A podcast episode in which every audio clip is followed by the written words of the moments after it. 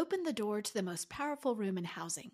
Built for mortgage executives, real estate leaders, and the rising stars that drive innovation and progress, the gathering will feature over 45 powerful speakers on stage in Scottsdale, Arizona from April 21st to 24th. Learn more and register now at housingwirethegathering.com. Welcome, everyone. Today, my guest is once again lead analyst Logan Mohtashami to break down what's happening with mortgage rates, which have just risen again. But first, here's a word from our sponsor, United Wholesale Mortgage. I'm Diego Sanchez, Chief Operating Officer of HW Media, and I'm here today with Melinda Wilner, who's the Chief Operating Officer at United Wholesale Mortgage. Melinda, so good to chat with you today. Great to chat with you as well. Thanks for having me. Absolutely. So let's dive right in. With mortgage rates in the fives and sixes, depending on the product, 2023 and 2024 will likely be purchase markets. Why is client experience so important in a purchase market? Great question. Client experience is always important in any market, I would say. Being in the service business, it's the epitome of everything. So, in this market, um, we know, we hope rates will drop again one day. So, there's a lot of things that are out there on the horizon. But just taking the client experience, like our world is so noisy these days. It's really become about the experience and how things are remembered to us. It's easy to go to uh, restaurant that's just middle of the road and like you don't even remember the name of it where you ate yesterday versus something that has high high experience. So in this purchase environment with rates going to go down again one day the likelihood that there's future refinances is very humongous. Not only for the borrower to have a great experience and i think a purchase is even more exciting than a refinance. You're a little bit more hands on with the borrower helping them you know buy maybe their first home or maybe their final home or something in the middle. So there's a lot of time spent with it but even the experience for the realtors and everybody else involved is really big. Melinda, thank you so much for joining us today and sharing your insights. Thank you again for having me. Appreciate it.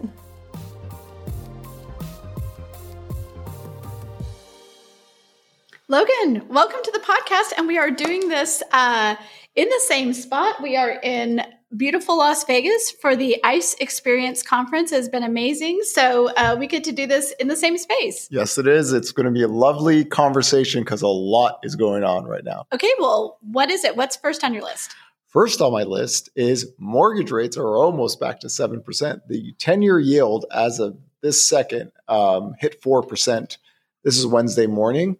Uh, and also, Wednesday morning is purchase application data day. And we are back to, again, 1995 levels, which the number one song back then was Gangsta's Paradise.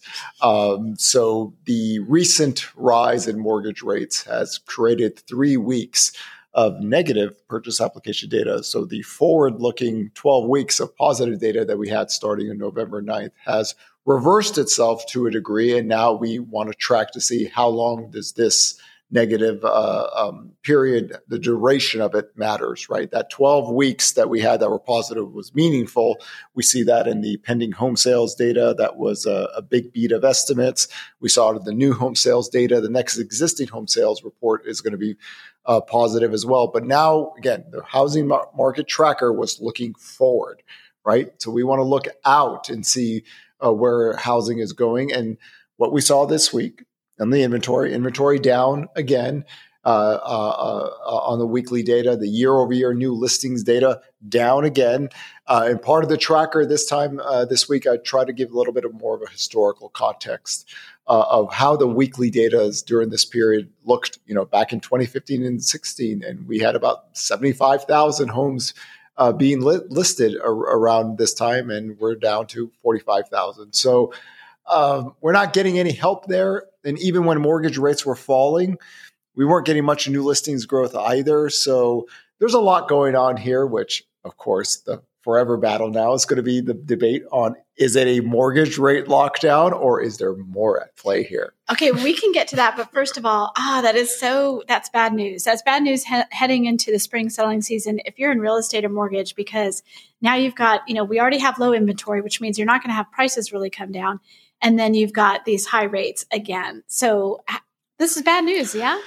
Yes, and it's also part of the 2023 forecast was that um, you know did not think we can break below 3.21 percent on the 10 year yield early on. Uh, four and a quarter on the 10 year yield was the peak call. We're 25 basis points away from that. Uh, mortgage rates seven and a quarter. I think uh, we were came out at 6.94 percent uh, this morning.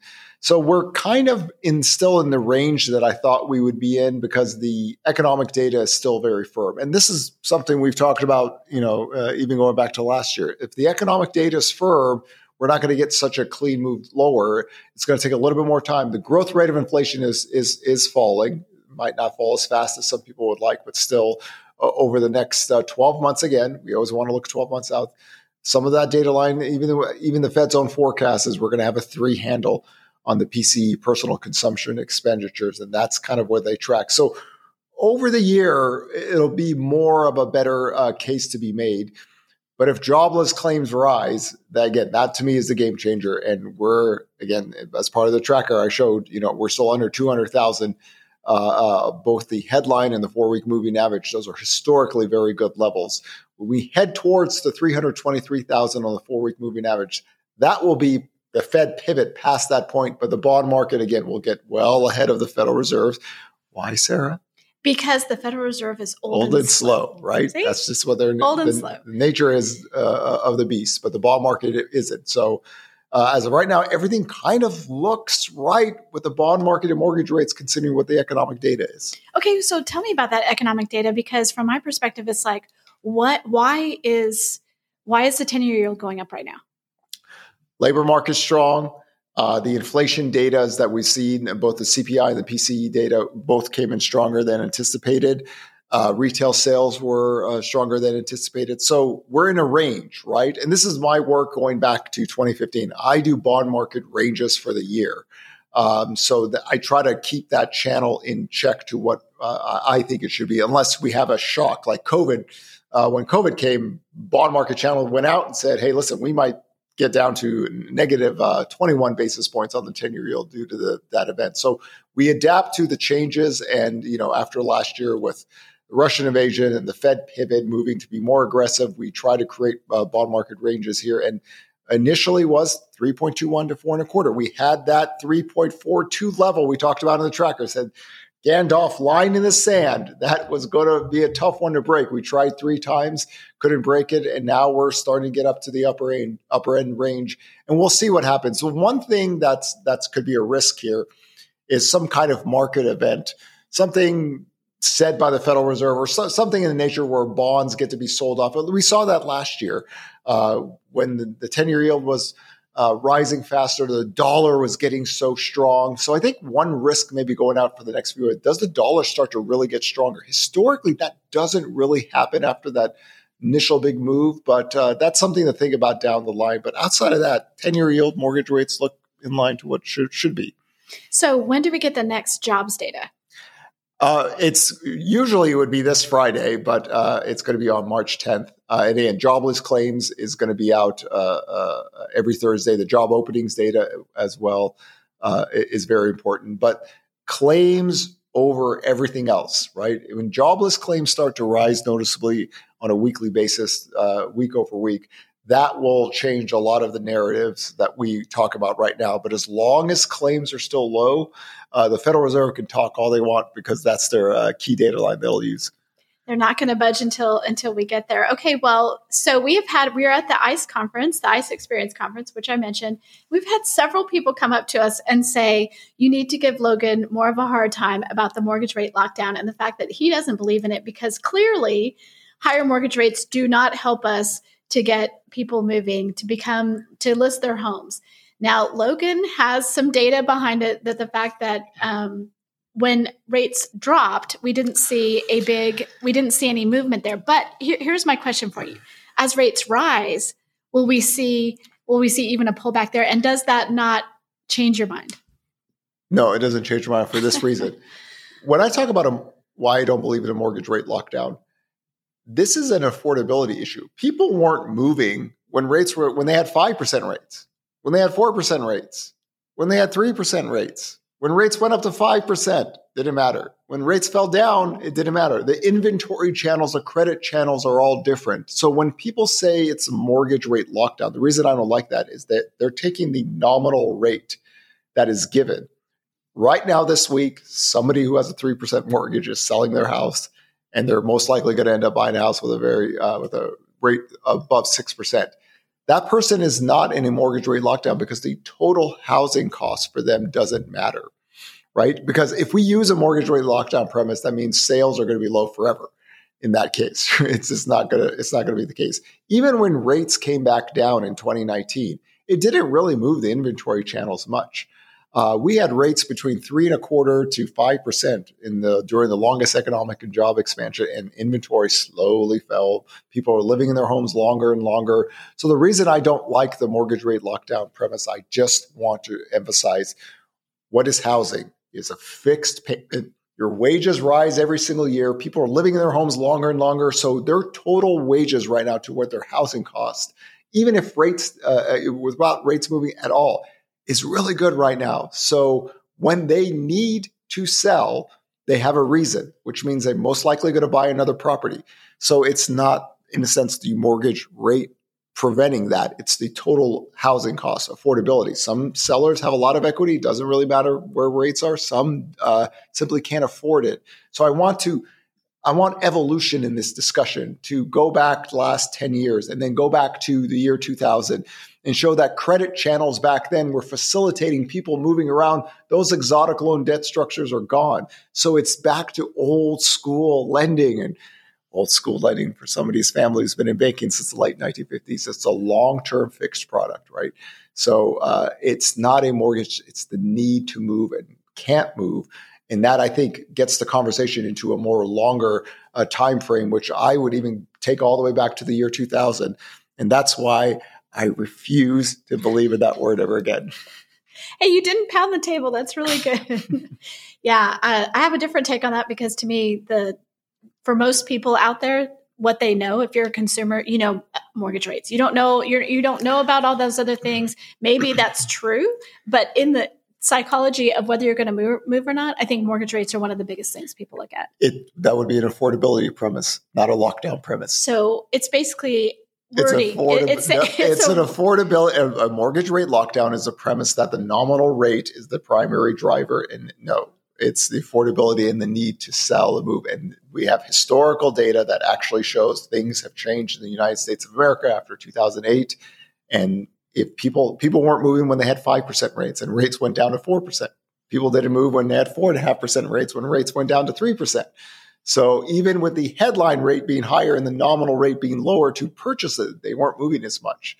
There's more at play here. And I know this is totally geeky, nerdy stuff, but the historian in me likes to take a longer term look at this and emphasize that fixed payment, wages rising, total housing costs are low. People weren't moving as much as 5%, 4%, 3%. The nominal rate is not, the lockdown is, is trying to single out one variable factor, which in the equation I'm not going to accept.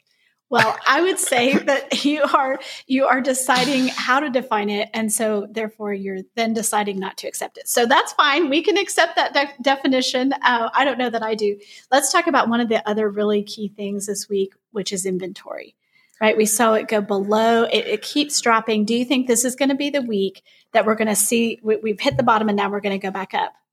Usually we start to get closer and closer to uh, the zero line, and it's not happening yet. So um, when I start to see uh, instead of 6,800, 6,800 uh, inventory falling, when we start to get to like 2,100 and 1,500, then I, I'll start to say, okay, maybe we're bottoming out. It's just, it's this is the post 2020 uh, uh, reality. Inventory is just bottoming out later on in the year, but we do get the seasonal increase. So, of course, places around the country, you hear these multiple bids every going around again. Uh, and especially in the Northeast, uh, there's just not a lot of homes. So millions of people buy homes a year. That's that's that's given. And when active listings are near all time lows, and in certain neighborhoods there's like two to three homes, boy, you know, just that, you know, 10 buyers right there would be going to look for a few homes. If there was 20 homes, then you have a lot more supply than those 10 buyers uh, uh, don't have to overbid. So uh, this has always been from the start of COVID, once inventory broke to all time lows.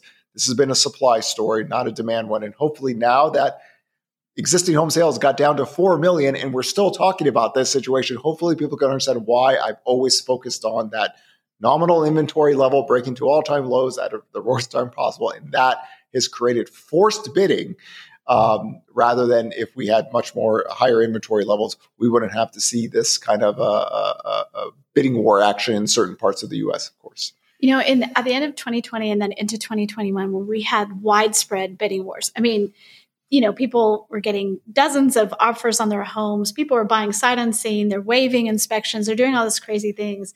You know, the the call was like, home builders just need to build more we could solve this problem if home builders just build. And and your your argument then was like, why should the builders uh, build more? Uh, they build more. All they are doing is you know creating um, competition for their future building. So they don't want to do that. They want to they want to keep it tight. We look at the current situation, and in some ways, it's a you know you can see why they didn't do that because as rates go up, then then they're in a, a tight spot. I, I, I truly believe people misunderstand what the builder's business model is. It's here to build homes and to make as much money as possible. They do not flood the marketplace with supply. Um, a good example is, you know, when I uh, wrote about that recently, um, we have 68,000 new homes available for sale. At the peak of the housing crash, peak 200, not even 200,000, near 200,000, they have to take a contract, then they have to build a home, which takes 12 to 16 months. And then coming down to that wire, then they have to hope rates don't jump up fast enough to make the borrower uh, cancel. So, um, I, have always believed in this. You're never going to get help from the builders. The builders are simply building off of their own demand curve. And oddly enough, now they're very lucky because back in 2007, we had 4 million plus active listings. Uh, now we're at 2007 sales levels and we have under a million. So they are being very efficient sellers and uh, discounting uh, uh, prices and paying down rates to move their product. And uh, they're they're handling this situation with high, much higher rates better than I think what people anticipated. But again, their job here is to move product, to have a lot of margins to work with. Uh, uh, they, they'll get it done. Where an existing home seller has to find another property, see if they could afford. There's all these different variables that an existing home seller has to uh, deal with. A builder's just build, sell, buy, next one, bring it up. Here we go again, over and over and over. Uh, uh, they don't have a 3% mortgage rate that they don't want to let go. They don't have to find shelter. They don't have that kind of relationship with their uh, with the house that they're selling. I also think that you know this goes back to the the whole premise of uh, buying a house is how you build wealth in, in the United States. So if you don't want the builders to be incentivized the way that they are, which is through capitalism, you're going to have to give them some other incentive. Um, you know, you'd have to ch- change the whole structure of things. I mean, we give homeowners a tax break, right, on their interest. We're trying to, we've set the system up this way so that people can gain wealth through home ownership. If we don't want to do that, then we have to change things at a fundamental level. And that's never going to change. And that's why I say it's the housing dilemma right? We created this system. This monster is ours, right? Everyone loves it. And um, so you can't just flip four or five decades of uh, uh, tax benefits or um, the premise that, you know, you build you know, this was always my thing. How do you, I always look at housing as the cost of shelter to your own capacity to own the debt. It's not an investment. And I know everyone else thinks of it as an investment and a wealth creation. But if, when you look at it, shelter costs, it's different. But the system is not designed that way. So, on one hand, um, you say, well, we need more homes. And then you'll say, well, let's take the mortgage interest deduction away. And then you go, no, you can't do that. Home prices will drop 10%, but that would mean more supply, right? So we're in that kind of situation. So I just, I just don't think you get anything majorly done uh, on that side. Um, but it's just the reality is that homeowners themselves they're in really good shape and uh, uh, they were in good shape when mortgage rates were at 5% at 4% at 3% they live in their homes longer and longer their wages rise and then inflation comes their wages really start to rise uh, and now the, the situation is with buyers right uh, uh, mortgage rates went up so much so fast and we see that that the seller is not listing their homes as much because it's an affordability issue. It's not their 3% mortgage rate. It's that that 7% rate makes it unaffordable. And uh, for those that can sell, buy another house, they're good to go. I feel like you just made my point. I feel like you always no, make because, my point. Because you and others focus on the nominal rate being the um, main factor of keeping people back. And I my work has shown that when rates were at 5% and rates went to 4%, we didn't get much inventory. 4% to 3%, inventory has been slowly moving, moving, moving. You can get sellers, but that seller is looking to buy. It's the affordability of the next purchase that is the main driver of inventory uh, increasing or listing.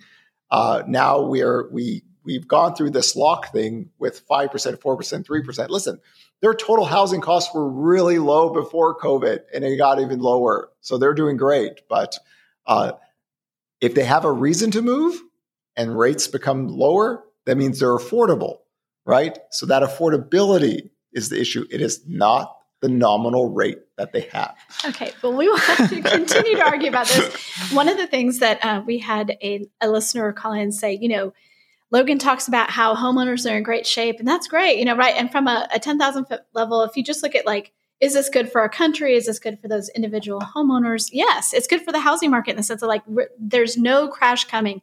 Let me say that louder for the people in the back. There's no crash coming uh, because homeowners are in such good shape. But it doesn't help, you know, the people in our industry are in rough shape, right? I mean, they only make money if there's transactions. And so, you know, when we had the refis, that's great. But in this sort of limited environment where you have so few houses for sale and then, you know, rates keep rising, that's not that's not good for us. It was June 16th, 5:01 p.m. That's when I put the housing market in a recession. And a recession is transaction volume, sales down, production levels, housing permits are down, even though uh, completions are still rising.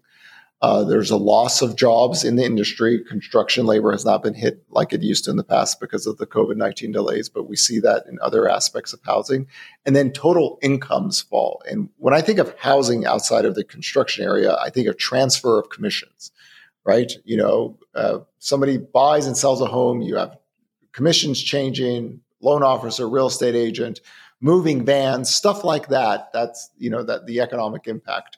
So you're in a recessionary because you've gone from your six and a half million January sales to four million uh, January sales in 2023. So that is a significant decline in, in uh, demand. And the only way things get better is inflation growth rate falls, mortgage rates fall, but they fall with some stability.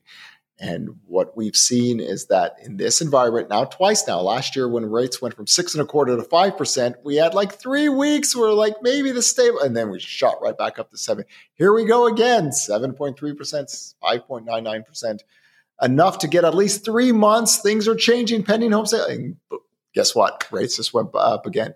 It's very hard to have a stable market when you have rates go up and down because now the question is what are we going to do with the people that applied with a mortgage and thinking, oh, I was thinking of 6%. Right. And now, and then another situation is that what if you're a seller and you were basically, I'm going to sell my home and get another house with 6%.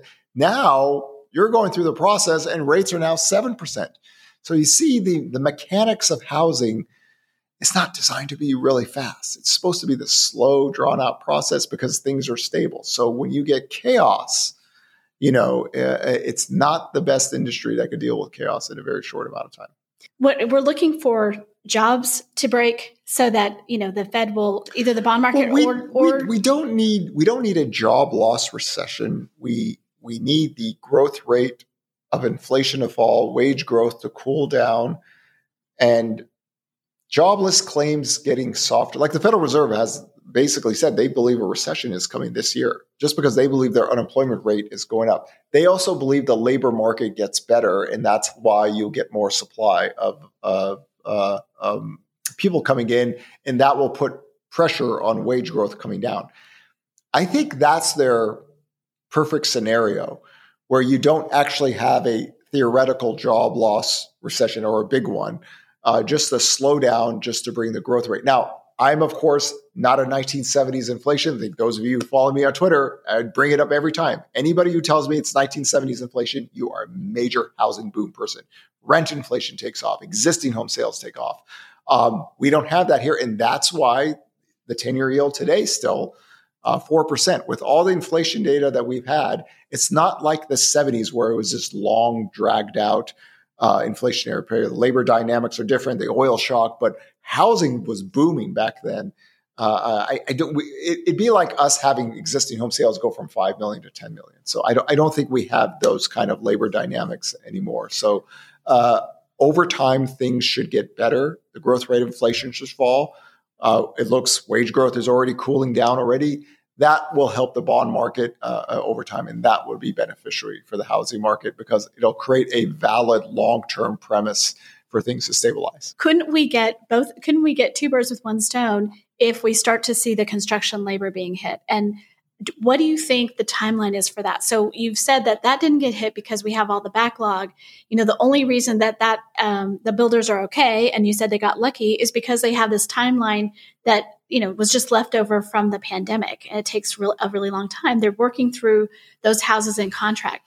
What is a timeline where we could start to see the construction labor get hit which could also help the jobs i mean you're looking at probably seven mo- more months of uh, you know we're trying to work through those back backlogs enough to where the, if the builders don't think they could uh, sell more like housing permits are falling every single month now um, we still have more homes uh, under contract or haven't even started yet than we do active listings. So we still have a, a backlog to work from. It really is how fast the builders want to go through this. And I think they are just going to make sure to milk this out as much as they can.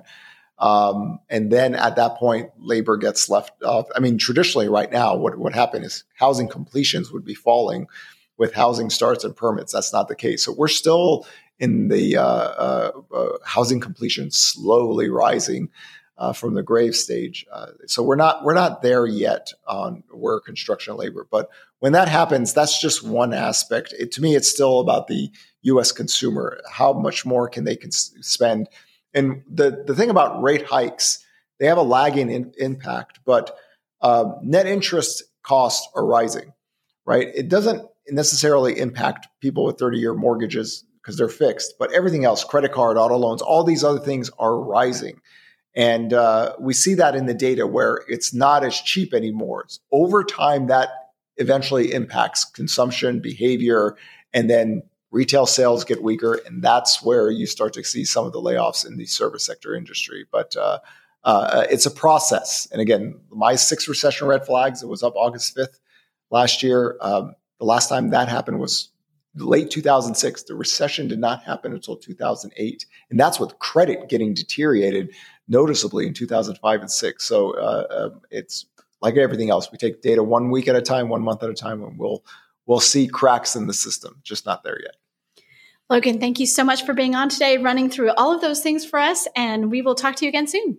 My pleasure. And somebody told me I looked cool this this time in uh, Las Vegas. Yes, they did. Like, he was being introduced, and the lady was like, "Oh, you look so cool. You did have your sunglasses on, though." So it was so, sunglasses. Yeah. Thank you again.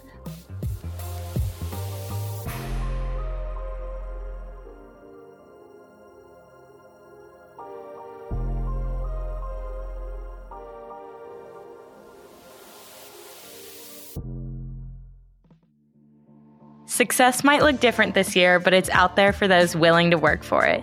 That's why 2023's Gathering of Eagles will focus on forging opportunities, the perfect chance for industry leaders to take a proactive approach to continually move the needle in their businesses and the real estate industry at large.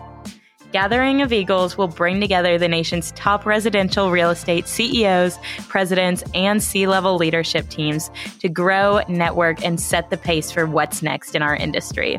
2023's GOE is at Omni Barton Creek Resort in the rolling hill country of Austin, Texas from June 18th until the 21st. Learn more and register your spot on the events page at realtrends.com, and we can't wait to see you in Austin.